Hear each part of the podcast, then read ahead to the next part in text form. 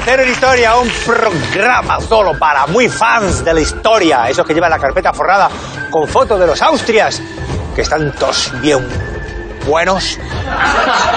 Esta gente que, es, que venera al único Leonardo que conocen, DiCaprio, not. Da Vinci. Como, como, como Cristian Galvez, que se está flipa con Leonardo da Vinci. Está flipando, Hombre. sí. Hombre, está ahí. Por esto se levanta por las noches y Leonardo, Leonardo.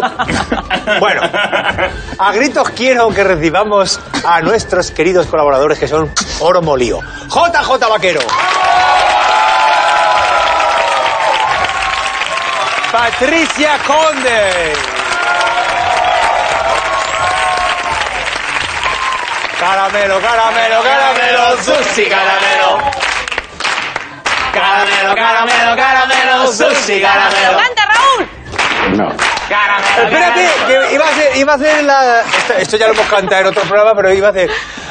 Iba a hacer como. la- iba a seguir la canción. Iba a ser. Iba a... A ver, a ver, ¿cómo sigue la canción? ¡Ay, qué graciosa, qué graciosa! ¡Es la Susi Caramelo! Caramelo. Bien, bien. He podido comprobar que no solo sonaba bien en mi cabeza, sino que luego. También es guay, ¿eh? Guay. Eh, Y ahora quiero que eh, recibamos- no, no. ¿Qué pasa, Raúl, tío? Con lo bien que iba el programa y ya vas a empezar con... Vas a empezar con... Socorro... eh, ¿Y estas cosas que dices tú? no, que te veía así bailando y tal. Me imaginaba a la gente en su casa y te, el Tecnocasa se viste de fiesta.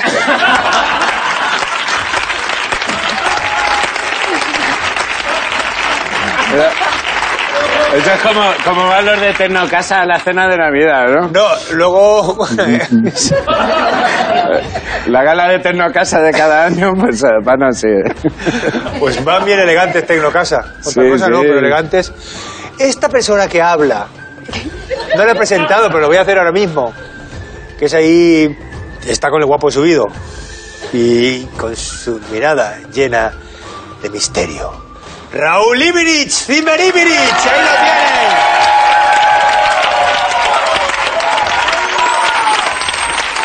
La comedia en este país tiene el nombre de Raúl. La com- Hoy contamos con la gran actriz y bailarina Mónica Cruz. Un placer estar aquí. ¿Has visto?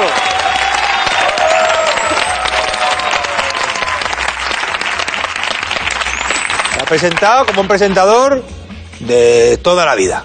Súper bien. bien. Mónica, gracias por venir Gracias a a vosotros. este programa donde la chorrada está a flor de miel. Maravilla.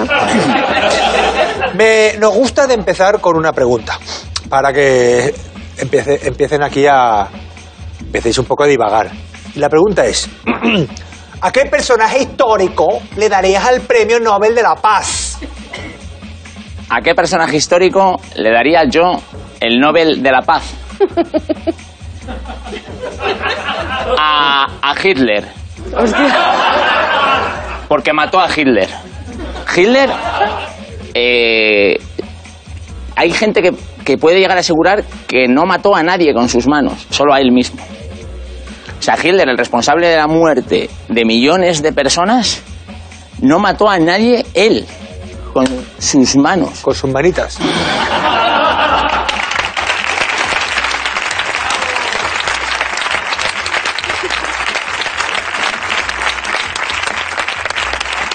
Qué bonita reflexión, Sí. ¿verdad? Y tan cortica, Y ¿eh? Y que la vaya a dejar así sin desarrollar me Y parece mira, y se ha quedado, increíble. y se ha quedado ca- ahí callacuezo, No, se- diciendo, lo he soltado Y ya. y ha quedado chipén. Está agotado. Es una maravilla.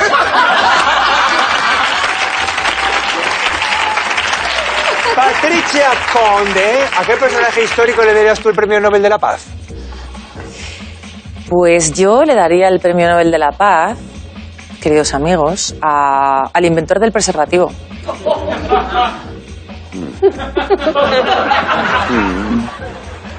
¿No se lo han dado ya? A mí me consta que no. No. A mí me consta que no. ¿Y, y sabemos el nombre de esa persona? Pues eh, hay cierta información que no se sabe si es veraz o falaz. Pues qué bien traído por ahora todo, Patricia. Sí, había un médico coronel que se llamaba no sé qué condom. Pero que es verdad, joder, que no es un chiste. Mira cómo se ríe. Por favor, que lo echen. Es verdad. Pero, joder, tú imagínate, no sé, si hubiese, hubiese puesto un condón el padre de Hitler no hubiese nacido. Sería maravilloso. Claro. Eh, se han encontrado Pero tampoco se- acaban de decir que no mató a nadie. Pero si no, si no hubiera nacido Hitler, igual nosotros no estamos aquí, porque ¿de quién íbamos a hablar? Que lo sacamos siempre, a colación. Pero estrella de este programa. Continúa. No, que eh, encontraron eh, grabados ya en Egipto de, de egipcios con Sí, es verdad. sí verdad con cosas puestas en el Sí, pene sí, así- tripas de animales sí sí sí, eh, sí, sí. Lo usaban a modo de, de preservativo Hmm. porque no tengo nada en contra pero precisamente en el mundo no hay infrapoblación o sea te quiero No. decir que No, estamos ya que estamos diciendo ya que vamos a cerrar ya. Hay que Estamos cerrar un poco el chinguito. O sea, ya si los tienes, por lo menos haz todo lo posible para que esos niños no molesten a la, a la gente que tienen cerca. Te quiero decir. A lo mejor un niño muy hijo puta que está en un cumpleaños haciendo el mal, yo no puedo dejar de pensar en que a lo mejor es un futuro Hitler, ¿sabes? ¿Alguna mala experiencia en, los últimos cumpleaños de tu hijo? Sí. ¿Algún pequeño Hitler fue allí a cumpleaños? Sí, claro. No lo voy a contar aquí. Bueno, la verdad es que podría contarlo porque no tienen Movistar.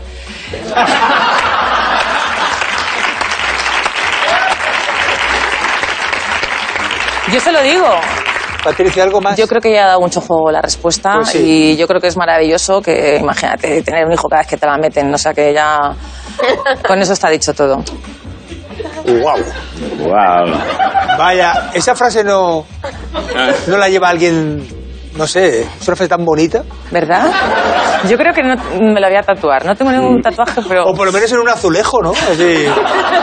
Susi Calamero, ¿a quién le darías el premio Nobel de la de Paz, casa. Susi? Yo, yo se lo daría a Batman. Eh, porque creo que ha hecho más por nuestra seguridad que cualquier agente de la ley, ¿no? Eh, y, y a lo mejor pensáis, ¿por qué, ¿por qué Batman y no Superman? Bueno, pues porque, porque Batman es, es un superhéroe, ¿no? O sea, no es un superhéroe, al revés, o sea, es un ser humano, es real, no es ficción. Claro. Batman, Batman no es ficción. Y me parece muy guay porque el tío, bueno, pues se pasa las 24 horas del día agazapado en un edificio, esperando nuestra llamada, esperando la, esperando la luz, como yo, como yo en Twitter, esperando las menciones. y, y luego el tío, pues eso, no se quita la máscara porque imaginaos las, hora- las ojeras que tendrá el pobre. Y, y me parece que habría que dárselo a Batman porque, coño, el- se lo ha financiado todo él. El logo, eh, el coche de empresa. O sea, no lo estamos pagando nosotros con nuestros impuestos. Es y una- luego, el logo mola muchísimo. Es un autónomo. Es, es autónomo. Es autónomo. Rico. Claro.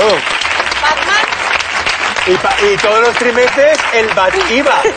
El Bativa. El Bativa, Y- claro. Y, no se nos olvide que es millonario, que podía estar en un parador comiendo lechal y sin embargo está el pobre ahí 24 horas al día.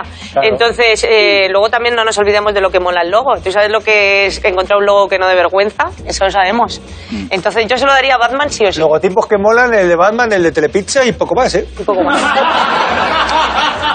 Raúl, eh, Eh, la pregunta cuál era? ¿A qué personaje, a quién le darías un premio Nobel de la Paz? ¿A qué personaje histórico? Bueno, eh, a ver.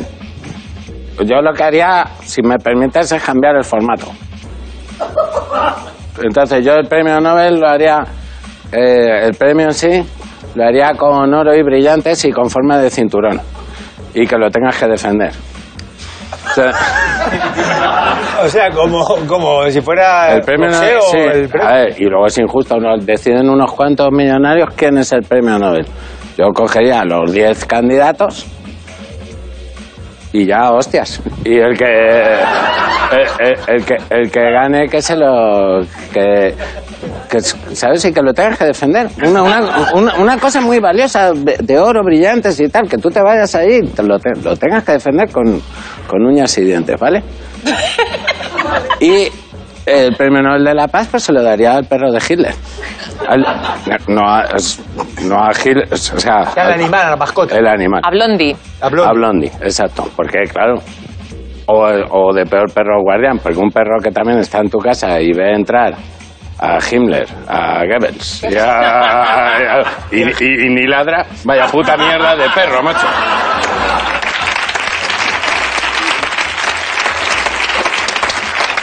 ¿Sabes que tu divertida reflexión eh, me ha hecho recordar un chiste? Lo voy a contar. Dice, ¿de qué vas? ¿Y tú de qué vas, gilipollas, que te doy una hostia? No, que ¿de qué vas disfrazado? Ah, de Gandhi, mi ídolo. Ve- Pero... ¿Ves cómo no cuento mal, cuento mal los chistes, Baker? Porque te tenía que decir, esta- en carnaval.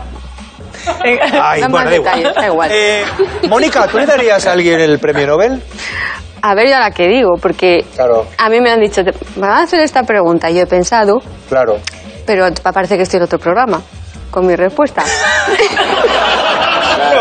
Es que yo he hecho ahí, digo, me he puesto Ya- ya quisiera, intensa, no, una señora que se lo merece, pero Mira, igual una- tengo dos opciones. A ver, para- venga, a ver, ¿qué- Una para el programa y otra para Vale, venga, a ver. la serie. Sí, Yo se lo daría, eh, ¿cómo se llama? Rosa Parks. sí. La mujer, Que- ¿sabéis quién es? La mujer que- que, le- no le cedió el sitio en un autobús porque por Un ser blanco. negra, un blanco, bla, bla, bla. Porque sin querer, mira la que lió y vamos, tenemos que estar todos muy orgullosos de Un ella. aplauso para Rosa Parks. Sí, Esta señor. es la, la versión intensa. Rosa Parks. Y luego, eh, se lo daría, va a sonar un poco sin sentido, pero se lo daría a Trump A Donald Trump. para descolocarle. Claro, A ver si así dice. "Uf, hasta luego me piro. claro, ahí. ¿Qué pasado? haciendo mal? ¿Qué están haciendo A lo mal? mejor no, porque tiene el ego tan arriba que, que incluso se lo cree, pero igual para descolocarle un poquito, a ver si ahí Oye, con eso pues, se le pudiera es- descolocar. Es una buena estrategia, Diría, sí. como a Barack Obama. No sé, No, no, es- esa noche no pega ojo. Donald Trump si se lo damos ahí. imagina. No sé.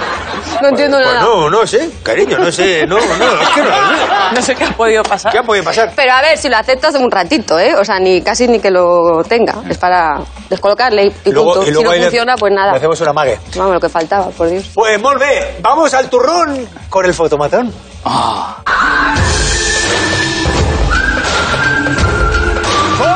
¡Fotomatón!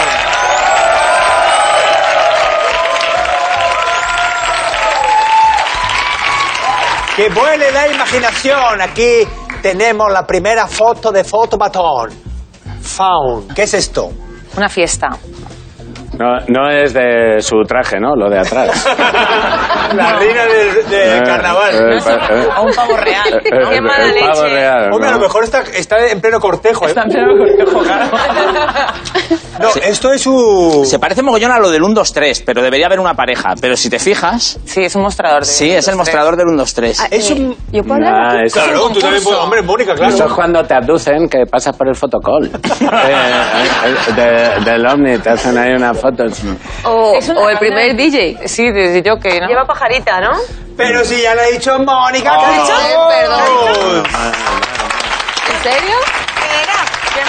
Se trata de Ron Diggins, considerado el primer DJ. Ah, Este ya se ingeniero- fastidia la primera esta, perdón. No va a ser- ya ha habido jueces que han ganado el concurso. Este ingeniero de radio británico construyó en 1947 la famosa Dijola, considerada la primera mesa de, de mezclas. ¿Qué te ríes, Susi? Eh, eh, ¿Esto es lo de veraz o falaz? No, no, no, esto es fotomatón. Que es una mezcla entre disjockey y Dijola, claro, considerada la primera mesa de mezcla de la historia, que incluía música, dos platos, luces, micrófono, amplificador y una decena de altavoces. Con este aparato empezó a recorrer ciudades llevando la marcha a cualquier rincón para que la gente moviera el esqueleto. Su carrera como DJ se alargó hasta el año 1995, curiosamente el año que se editó El Venao. A lo mejor no fue casual esa retirada. ¿Lleva lo que se le chimenea venía la encima. furgoneta? ¿Qué? ¿Lleva chimenea? Sí, claro. ¿Dónde te crees que va a fabricar la metanfetamina? Pues vamos con la siguiente foto. Aquí la tenemos. Found. ¡Hola! ¿Qué estamos viendo? Bueno, sí, estamos, estamos viendo algo fútbol. que es, que es un incendio. Un incendio O- o mientras como- hay- Mientras juegan a mientras rugby. juegan al rugby. Exactamente. Pero ¿por qué creéis que esto ha estado sucediendo? O sea, ¿por qué creéis que no, que no se detuvo el, Porque el están partido?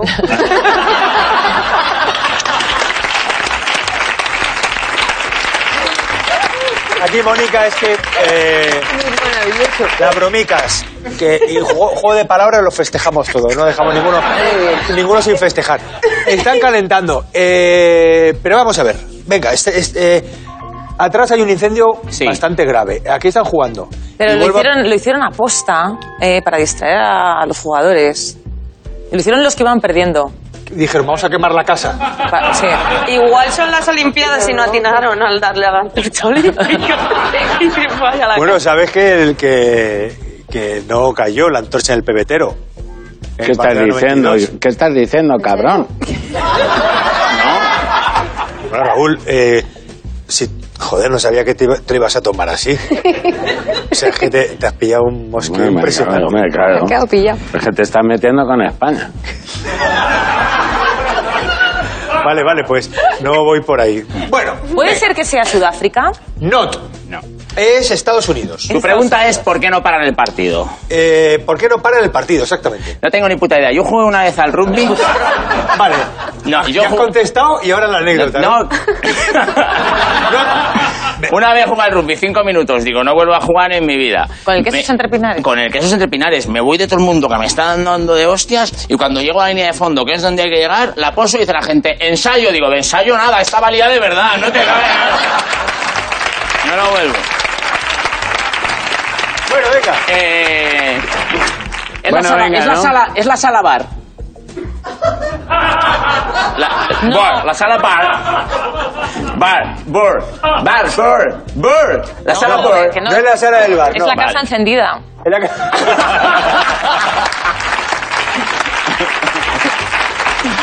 Es la casa encendida. Efectivamente. Venga, ¿por qué creen ustedes que no pararon el, el No, partido? si los jugadores están, si los que Porque se- cualquiera le planta cara a Calepsis. De madre que. Qué gracioso ha estado, ¿eh, Raúl? Está muy bien. Yo no sé. Venga, en serio, va. Un chiste, el nivel, ¿eh? un chiste con acento americano. No, no, no. Sí, un chiste con acento americano voy a hacer. Yo no sé qué hacían ahí los bomberos, pero ese partido le ganaron los Dragons.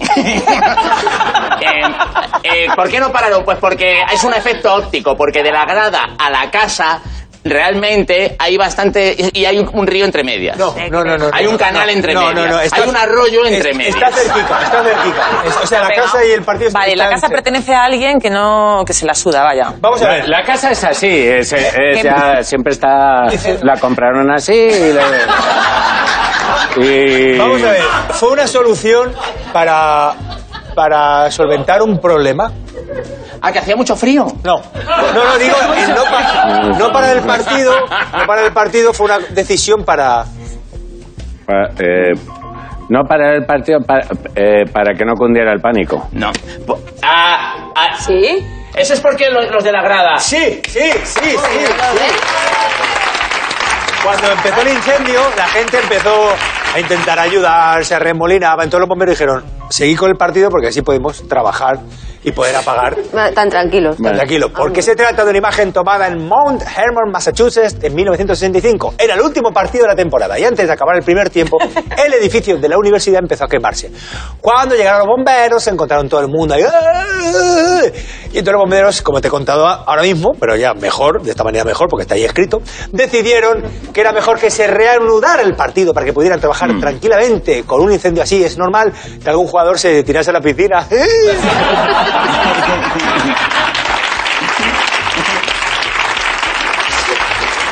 Bueno, ¿Por qué, por qué has dudado en decirme sí?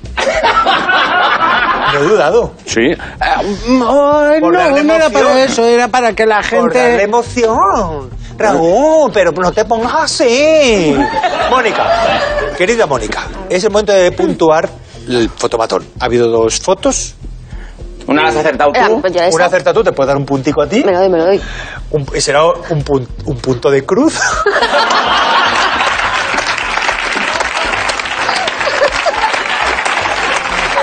Y el o- un poco de humor blanco, hombre. ¿Y el, y el otro punto a quién se lo das? A él, ¿no? Lo ha acertado. Muy bien.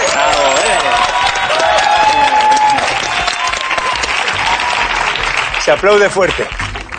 Los que dicen que el cine son imágenes en movimiento, no conocen a Tarkovsky. Menos mal que no es nuestro caso. Vamos con continuidad.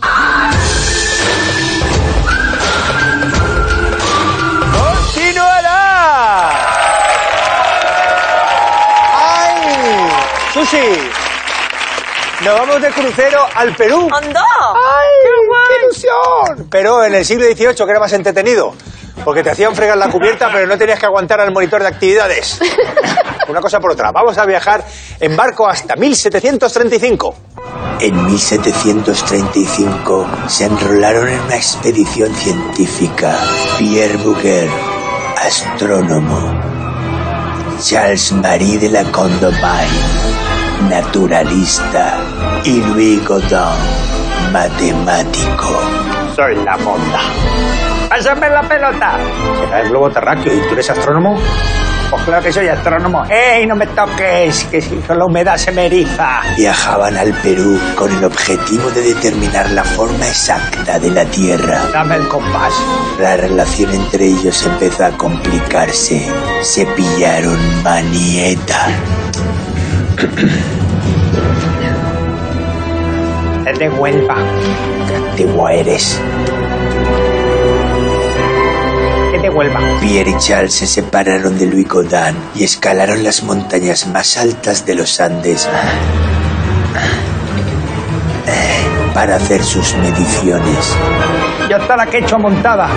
Tenía que haber traído la peluca de invierno. Pero en esta expedición hubo otro descubrimiento inesperado. What is my limit? Vale. Stop. Recapitulemos. Estos tres científicos franchutes fueron al Perú para medir la longitud de un grado de meridiano terrestre a las proximidades de Ecuador y establecer la forma exacta del globo terráqueo. Pero además, en una expedición a la selva amazónica, descubrieron algo que importaron a Europa. ¿Qué fue? Pero en la selva amazónica o, eh, El colorante Es un para- material, perdona Patricia, ¿qué me decías? Que en el vídeo estaban en los Andes. Sí, pero es que luego es que le dio tiempo a mucho. El vídeo no tiene nada que ver, Patricia. Era como de esos viajes que hacen muchas cosas. Me da muchísima rabia que siendo peruana no me dejes hablar. Yo sé lo que trajeron. Mira, trajeron un colorante para hacer la ropa andina. ¿Sabes esta ropa de colorines? Sí. Que yo me la he probado porque yo soy peruana, Mónica, que por eso se ríen. Y... Eso, Susi. Y es verdad, yo me he probado, yo he probado la ropa andina para ver cómo me sentaba porque quiero volver a mis raíces. Lo que pasa que me queda fatal, o sea, voy a echar un cuadro que vamos, que no me extraña que las llamas estén todo el día escupiendo. No he aprendido. Las llamas, ¿cómo será la moda que los animales han aprendido a escupirnos? Fatal todo. El colorante. Eh, no, no- no era el colorante, era... eh, es algo que tiene muchos usos. Yo de Sí. todas maneras, eh, perdóname que... Porque aquí hay una cosa que yo nunca he entendido y aprovecho. Eh, eh, esto eran exploradores. eh, explorar es irse a buscar, ¿no? Sí. Porque implorar es pedir.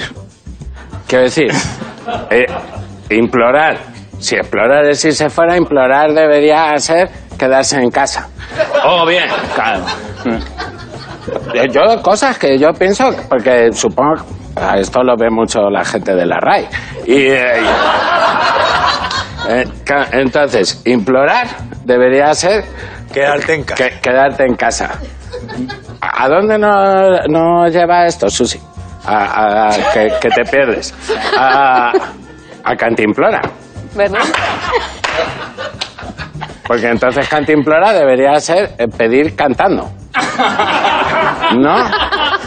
Eh, eh, pien- o sea, que, que yo pienso, entonces, pues, ojalá que llueva café. Eh,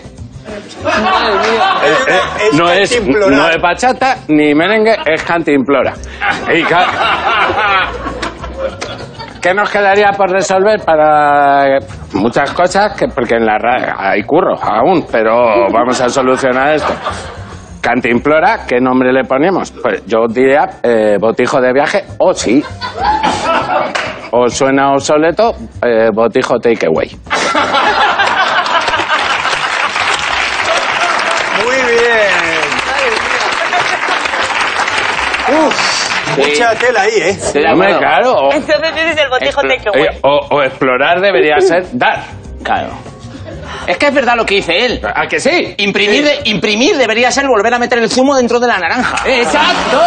Vale, vale, vale, vale. Esa- vale. No, no, va- Es no que- vale. es que estamos ahí Claro, dándole clavo. Cuando, cuando, es- cuando tocamos el corazón del gobierno en la sombra, ahí, ahí es, cua- ahí es cuando tú paras. Bueno, Eh, en esta expedición, ¿qué descubrieron? Venga. el Machu Picchu. No. Vamos a ver una cosa. No es que lo descubrieran porque ya, o sea, no, era- no fueron los primeros, pero lo llevaron a Francia y le dieron muchos usos a un material. La resina. sin él, palma. al- parecía la resina. Eh, la mangaroca. No, no, eh, parecido, pero El lotite. no, Resi- re- El caucho. resines. el caucho. Vamos a verlo, Patricia. Charles Marila Condomain se fue por su cuenta al Amazonas. Allí vio que los indígenas hablaban del caucho, el árbol que llora. A ver. Es elástico como mil leotardos, maleable como el populacho sabroso como el tofu. El éxito de la misión no sirvió para mejorar la relación entre los tres. Que te follen. Los científicos Y más. son muy rencorosos. Hasta luego. Chao, pescado. Holocausto caníbal. Además de traer el caucho a Francia, confirmaron la teoría de Newton de que la Tierra era achatada por los, en los polos. Pese al éxito de la misión, ¿qué pasó entre ellos? Pues parece ser que Louis Godin se gastó más o menos la mitad de la expedición en un diamante para su amante. El del centro era un, un galán. Un tolili. Y los otros, mira, uno aún se ríe, pero el otro mira qué, qué cara se le quedó. En fin, Pues ¿sabes que los franceses hicieron el primer condón con caucho? ¿ves? Todo está relacionado. Mónica, aquí le damos el... eh, es que aprendo tanto en este programa, Sí, es. Aquí le damos el puntito. Pues se lo voy a dar a Patri porque ha ganado, pero tengo que decir que, que el monólogo de mi amigo ha estado muy Bravo. Pero se la ha ¿En balbuceado. serio? Que te lo doy a ti, te lo doy a ti. pero quería aclarar porque lo ha acertado y era, era difícil, no tenía ni idea. ¿En serio? No, no, no, si, si no lo digo Pero- por Estás mal. amenazando al juez. Es que ha no, sido no muy- muy bueno. No, que yo ya sabía, yo, o sea, me sabía ganadora. Perdón. He dicho, ¿en serio? Claro. Es que igual es por mi primera vez, ¿no? a lo mejor es un poco cansino, pero a mí No, no, me no, ha es- gustado. No, simplemente eh, nosotros vivimos del lenguaje y si Pero- vemos que algo no, No, ha está sido bien, el maravilloso. idioma, lo- desde aquí que menos que aportar nuestro granito Te de has arena para ganado- cambiarlo. Pero si ha estado hasta simpático y normalmente no está simpático, por eso me hombre, extrañaba. claro. Es- Ha es- estado- es está por blandito Mónica. hoy. ¿Qué te Mi pasa hoy? día. Estás Por- blandito, por- estás por como- Mónica. Ay, por Mónica. Claro, hombre, claro. El, re- el resto, el resto sigue igual que Pero todo. que todavía no has dicho que te quieres ir ni nada, o sea que hoy está vengo. Eh, ¿por qué? ¿Por qué? Con la falda esa que ya que parece que, se, se- que te has metido en el agua. Y-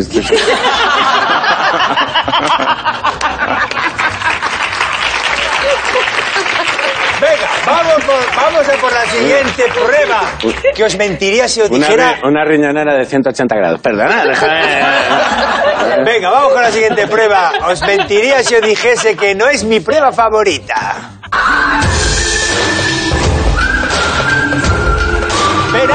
Falar.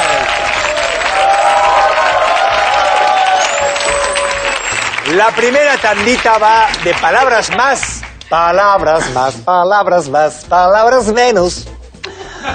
Venga, eh, primeras palabras por teléfono.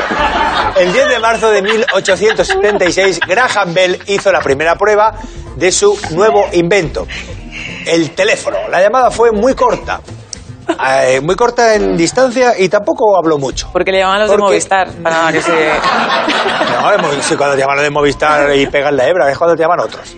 Bueno, las primeras palabras de Graham Bell fueron exactamente las siguientes. Mr. Watson, come here, I want to see you. O sea, Mr. Watson, eh, ven, ven para acá, ven para acá, ¿vale? Y la segunda historia que os propongo es Rock, rock, rock Around the Kremlin, Tutti Frutti, canción que lanzó a la fama a Little Richard en 1955 fue escrita por Sam Rocket Sirotsky, hijo de migrantes rusos. Consiguió que una nación furiosamente anticomunista coreara un himno subversivo, porque Sirotsky introdujo en la canción el verso Awamba Buluba Baram Bambú, que es una traducción fonética de Awamba Bolua Drasnayet Naru, que significa la dictadura del proletariado llegará. Bien, ¿cuál de estas dos historias es la veraz? Es verdad lo de Graham Bell, porque la canción de Little Richard me contó mi padre que viene de un pueblo de Salamanca. De hecho, Little Richard, no, pero porque Ri- Ricardito quedaba regular para Estados Unidos. Claro. El chaval se llama Ricardito y es de un pueblo de Salamanca. Luego se fue de Erasmus allí a Estados Unidos. Y es una letra muy popular en Salamanca que es Aguanta la mula, echa más bambú. Y.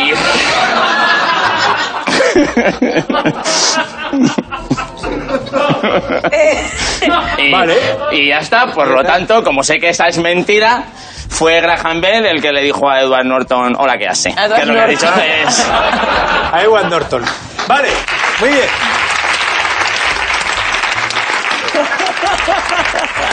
Patricia Conde, ¿qué tú dices? Cuando Graham Bell hizo su primera llamada, cogió el teléfono y ya tenía cuatro llamadas perdidas de su mujer. tanto inventar, tanto inventar. Entonces eso no me, no me cuadra mucho con lo que has dicho, que dijo, "Eh, ven, ven para acá, te necesito. ¿no? No lo dijo con tonillo. Dijo, no dijo, eso, eso es de tu cosecha, yo. ¿Y qué pinta aquí Sherlock Holmes? Por lo tanto, la real es. Eh, la del telefonillo, la de Graham. Ah, que al final es esa. Sí, ¿has visto? Eso, Patricia, me eh, has hecho uno de tus no, regates. pero que ¿eh? me gusta dar estos giros. ¿Sabes qué le mandó? Le mandó un emoticono, la primera llamada, un emoticono. Un WhatsApp. Le- Le man- le sí, mandó- claro, lo que pasa es que se lo mandó de verdad. Como le dijo, Watson, abre la puerta, que te manda una flamenca. Abrió y hace una tía. Watson de WhatsApp, WhatsApp. WhatsApp de WhatsApp, claro. Está, está esto para poca temporada más, ¿eh? Primeros materiales, de primeras calidades. A ver, Susi. Yo no me creo la del teléfono, porque si solo, o sea, eran las primeras palabras, ¿no? Que se dijeron. Sí. Eso quiere decir que solo, solo había un teléfono. Entonces las primeras palabras no pudieron ser esas. Las primeras palabras tenían que ser. No me lo coge nadie. Entonces me creo la del piano.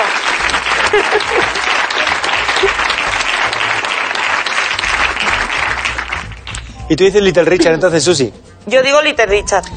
Y dice Mary Bridge.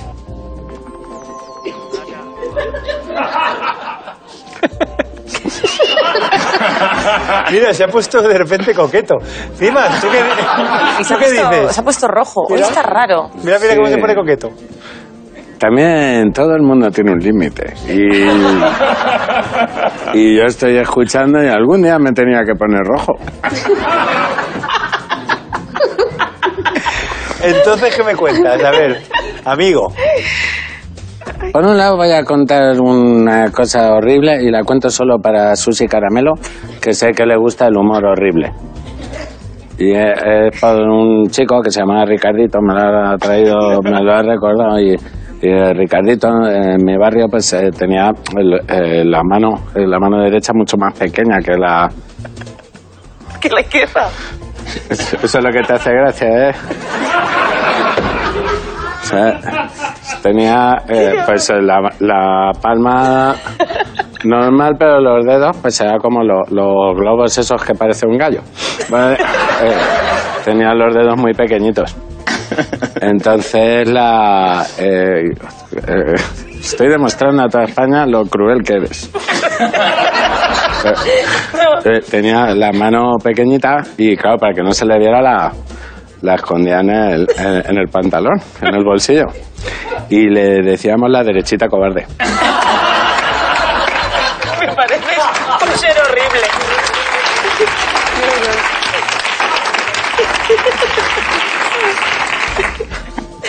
Graham Bell.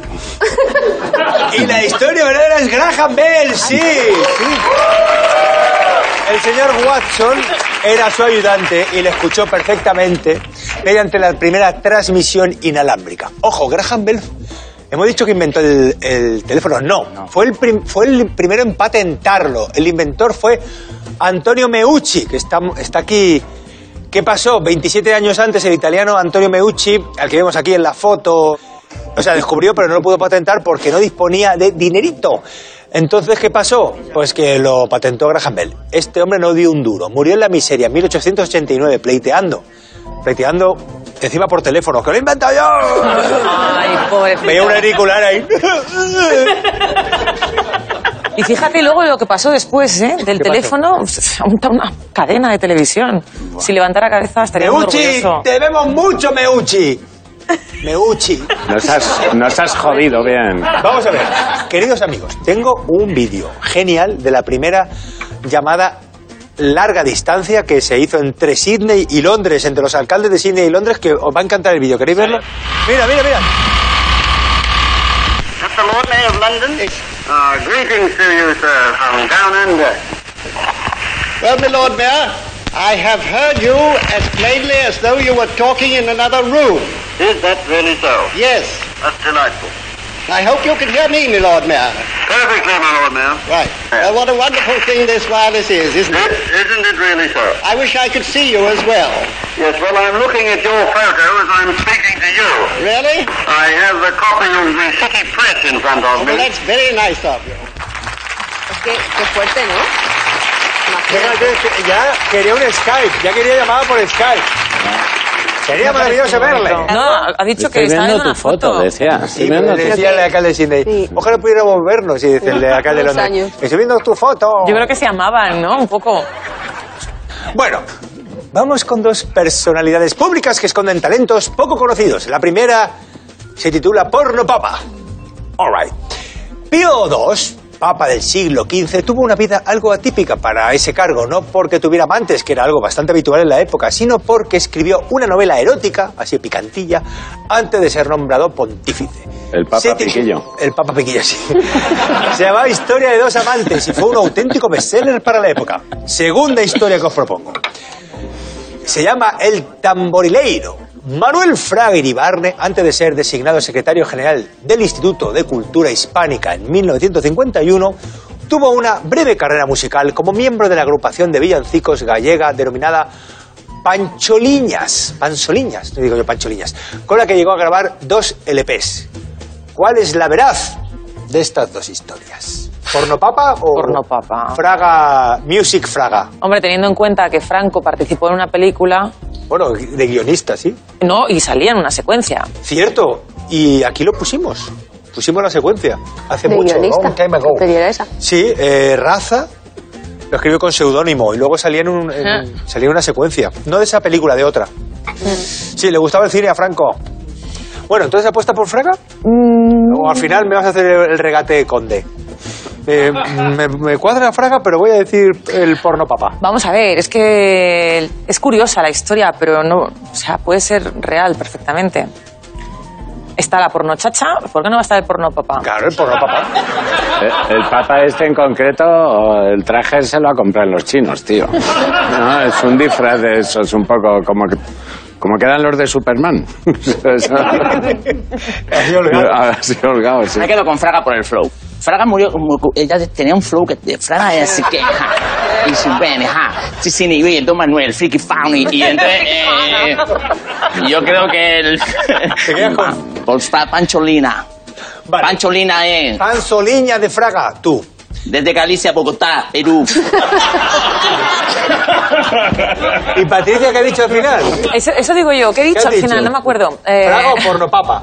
Hombre, me cuadra perfectamente lo de Fraga. Eh, además ahí se sentía el guapete, ¿no? Yo creo que y ahí- estaba ahí- con el guapo subido, desde luego. Mm, Bueno, pero vamos a ver, la calvicie incipiente de Fraga le resta el charming que podría tener, ¿no? Pero sí que yo creo que puede ser verdad lo de Fraga. Lo del Papa Guarro también, ¿o cómo era? Sí, no. Porno papa. papa. Porno Papa, Porno también, Papa. también, ¿por qué no? Pero bueno, pues, yo qué sé, digo Dos Fraga y ya fragas. está. Fraga. Dame dos fragas. Veo, do- me- mejor dicho, veo dos fragas, Susi. Yo es que a Fraga siempre lo asocio con lo musical, porque siempre que voy a un concierto y enciendo un mechero me acuerdo.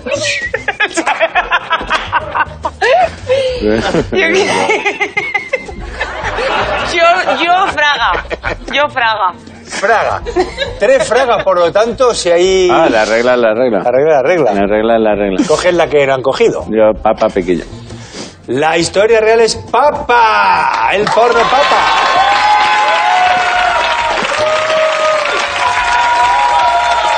¿En serio?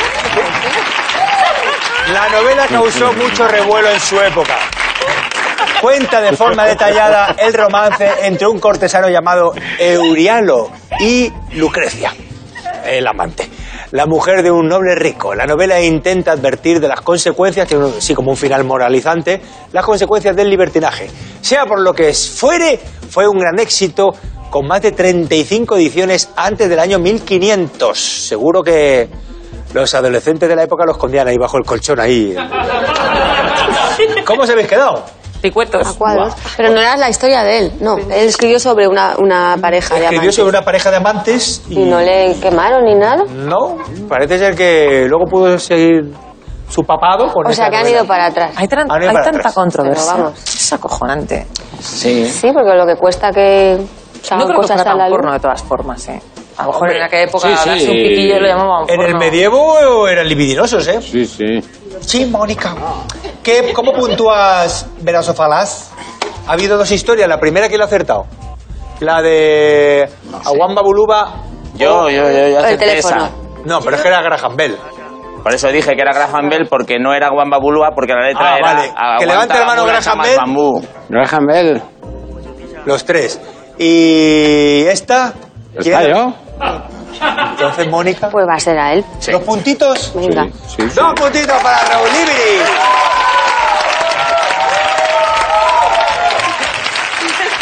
Venga, pues vamos con el recuentito. El recuentito. El recuentito. El recuentito que viene calentito. Pero si a te da vergüenza, si cierras los ojos, si cierras los ojos. Estoy disfrutando, lo estoy disfrutando. Vaquero cero. Se disfruta más. Cero en historia. Patricia ¿Cuál? uno. ¿Qué- qué- qué- Tú cero. En historia. Patricia uno. Susi cero. Como siempre. Raúl tres. Y Mónica uno. Bueno, ha llegado el momento de convertirnos en los Indiana Jones de los dichos populares rastreando su origen.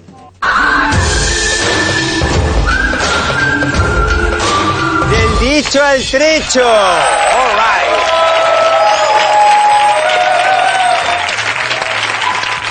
El otro día la policía de internet avisó que el príncipe nigeriano ese que te escribe mail diciendo que, que le envíes eh, un dinero para una cosa y que vas a obtener beneficios era una estafa. No, A buenas horas mangas verdes. a buenas horas. ¿De dónde viene? De que la gente cuando miraba la hora decía, ah, las 7, qué buena hora. Y como ya tenía el brazo medio levantado, dice, pues me suena los mocos. Sí.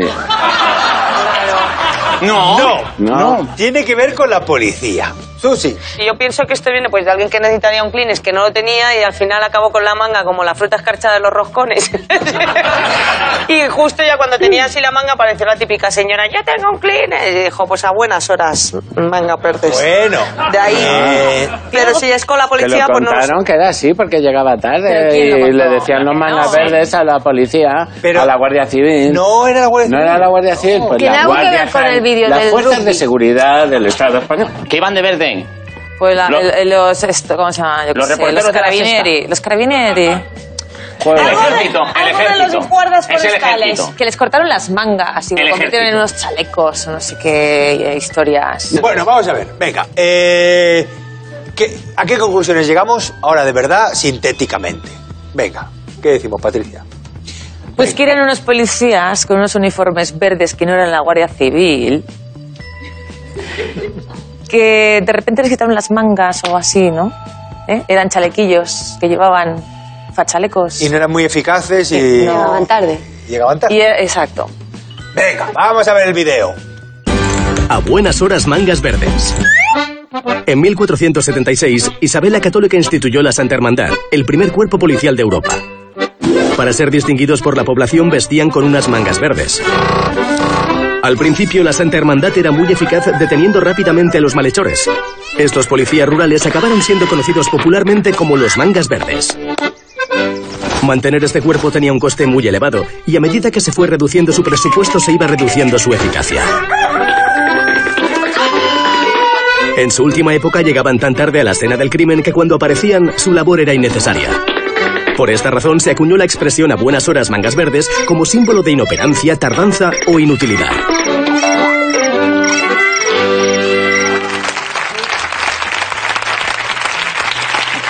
A pesar del declive de su eficacia, la Santa Hermandad, nombre oficial de esta especie de policía rural, se mantuvo hasta 1874. Tela, ¿eh? Muchos siglos después. Luego llegó la Guardia Civil que mantuvo las mangas verdes. Y, y recuperó la eficacia porque el cuerpo es eficaz, eso lo sabe todo el mundo. Bueno, Mónica, Qué pena que no exista guardia rural. ¿Qué hago? Me puntúa. gusta. Ah, para ti. Un puntito para Patricia. Bueno, vamos a manosear la historia con la última prueba del programa.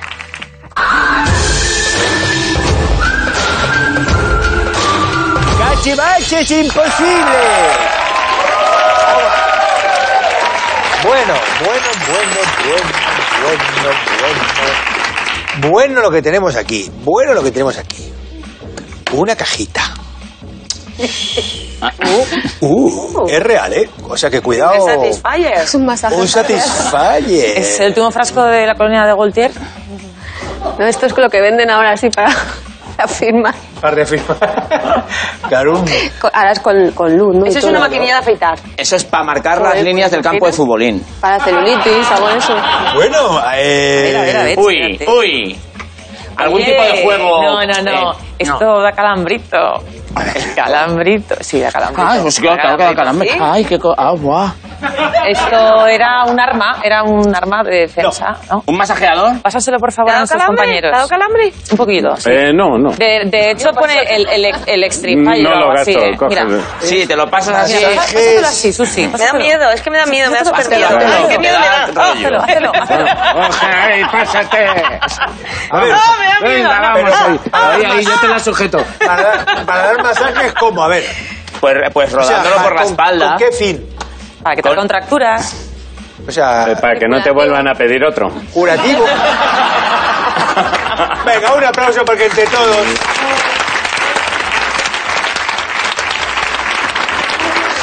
Te digo que le das un masaje a alguien con esto y no vuelve. Ese no vuelve.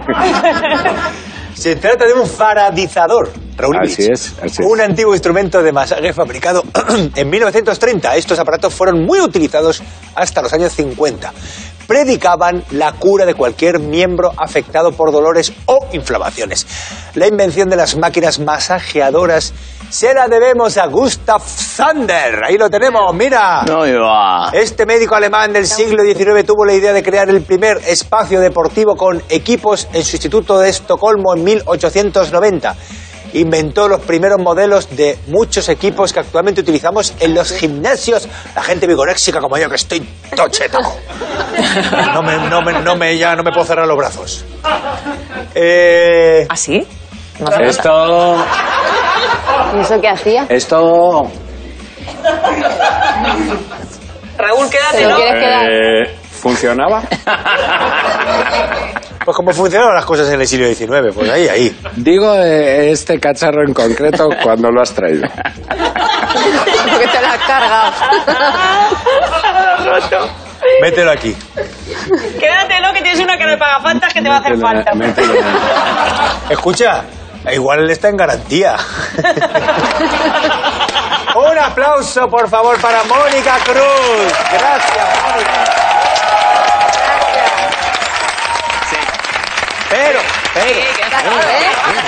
Sit down. Como dijo Nina Simone, sit down. Mónica, haz un recuentito mental Uh, y vas pensando quién ha ganado. Te paso este pergamino, lees tu veredicto, ¿Qué? ponemos una música eh, ¿no? solemne y nos vamos cada uno a nuestra casa. ¡Qué energía! ¡Qué energía! Por el poder que se me ha otorgado, yo nombro justo o ganador del programa a... Eh. A Raúl. Ay, ay, ay.